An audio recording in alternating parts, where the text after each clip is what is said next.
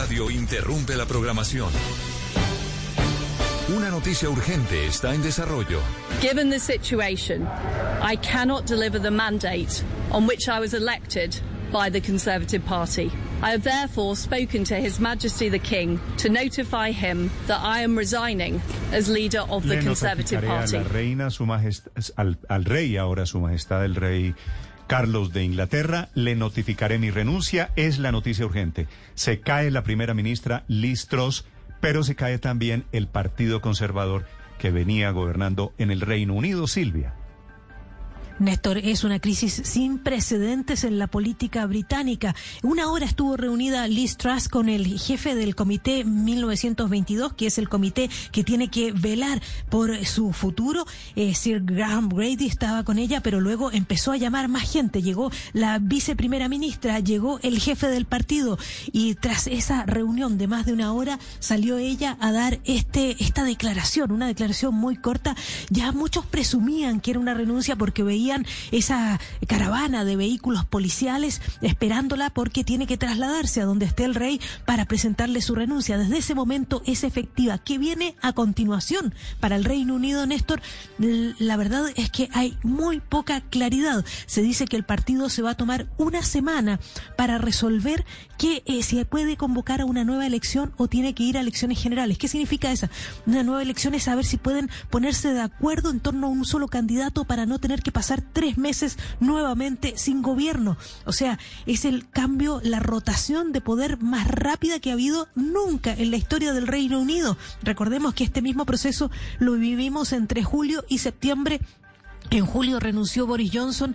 En septiembre eh, fue cuando fue electa, anunciada la elección de Liz Truss. Su camino, estos 45 días, han sido tremendamente tormentosos. Apenas tres veces se presentó ante el Parlamento, tuvo que renunciar a todos los proyectos que había planteado. Es más, estaba planteando un nuevo proyecto de, de- de- de- eh, económico para el país a partir del próximo 23 de octubre. Nada, todo eso quedó en el aire. No sabemos qué es lo que va a pasar. Eh, la verdad es que eh, es increíble lo que está ocurriendo. Apenas 45 días en el poder. Fíjate, un récord absoluto en la historia británica. Nunca Nunca un primer ministro, una primera ministra había durado eso en el poder. La última vez eh, que una persona había durado tan poco, se había tenido que, no se había ido, había muerto en el poder, que fue un, un primer ministro que estaba gobernando en 1827 y duró 119 días en el poder. Fíjate, más del doble, casi el triple de lo que duró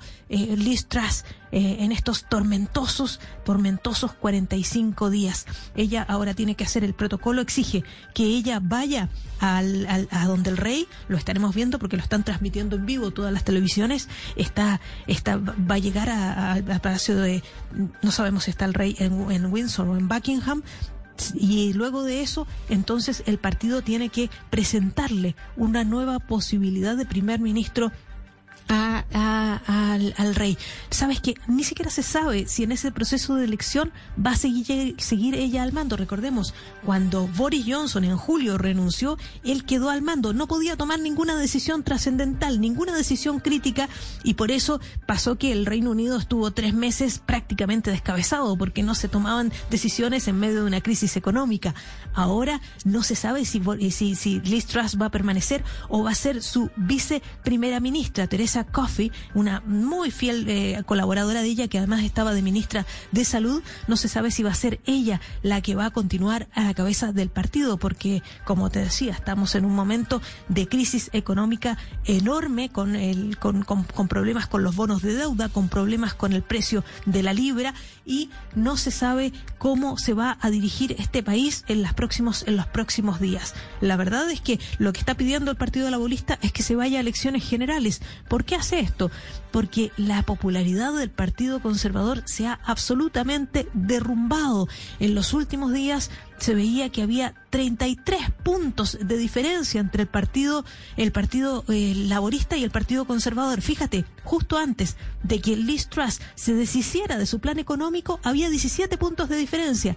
Ella dio la vuelta, se patració con su plan económico y subió a, a 33 puntos la diferencia.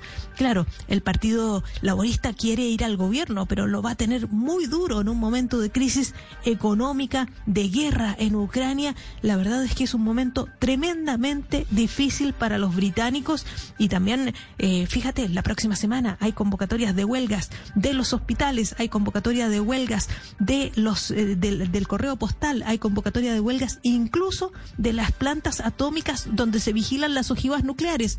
O sea, hay un momento de mucha, mucha incertidumbre en el Reino Unido. 45 días. Liz estuvo en el gobierno y ahora eso se ha terminado, Néstor. La pregunta es, ¿qué viene ahora? Silvia, a propósito de esos 45 días, me parece creativa la portada de la revista The Economist que la está anticipando para hoy.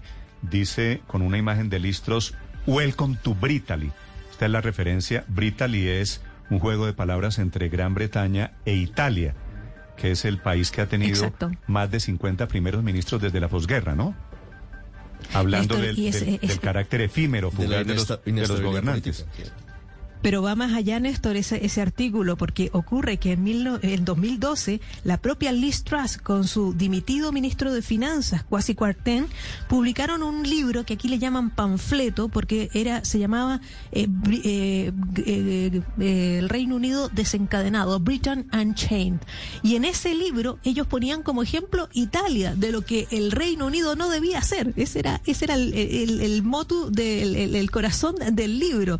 Y claro, por eso la comparan sobre todo ahora con Italia, porque dicen eh, no puede ser mayor la paradoja de lo que está ocurriendo en este minuto. Mm. Y obviamente la comparación de Italia, de un país latino, con los muy serios anglosajones británicos, parece una ofensa. Esta imagen de, de, de la revista The Economist es la ministra Liz Truss, la ex primera ministra ya, como comiendo pasta, ¿no? Con un tenedor y con, con la pasta en, en el tenedor. Y vestida de romano, claro. Y vestida de romano, así es, es- es muy, muy creativos, pero también ilustrativo perfectamente del desorden. Parece muy subdesarrollada esta mañana la política británica, no latina, casi latinoamericana. Parece lo que está sucediendo, la situación de crisis esta mañana en el Reino Unido. Por supuesto, una crisis que será no solo británica, que tocará de diferentes maneras. Como si fuera poco la tormenta en Europa, con una guerra ahora también con un gobierno británico fugaz, Néstor. efímero, caído. Otro dato, Néstor, de último minuto, y es que Jeremy Hunt, que es el que asumió como, eh, como ministro de Finanzas, era lo que se hablaba todo el mundo, era que era, era la persona convocada a dirigir al partido ahora que se iba a Liz Truss. Bueno, acaba de decir que no, que él no se presenta, que él no quiere ser ni líder del Partido Conservador ni primer ministro del Reino Unido, añadiendo, si es posible, un gramo más de incertidumbre a la política británica. La noticia del momento es esta, se no. cayó 45 días en el poder apenas, la que fue primera ministra de los conservadores y tal vez con ella, llegando el final del mandato de los Tories, los laboristas pidiendo pistas porque van adelante en las encuestas.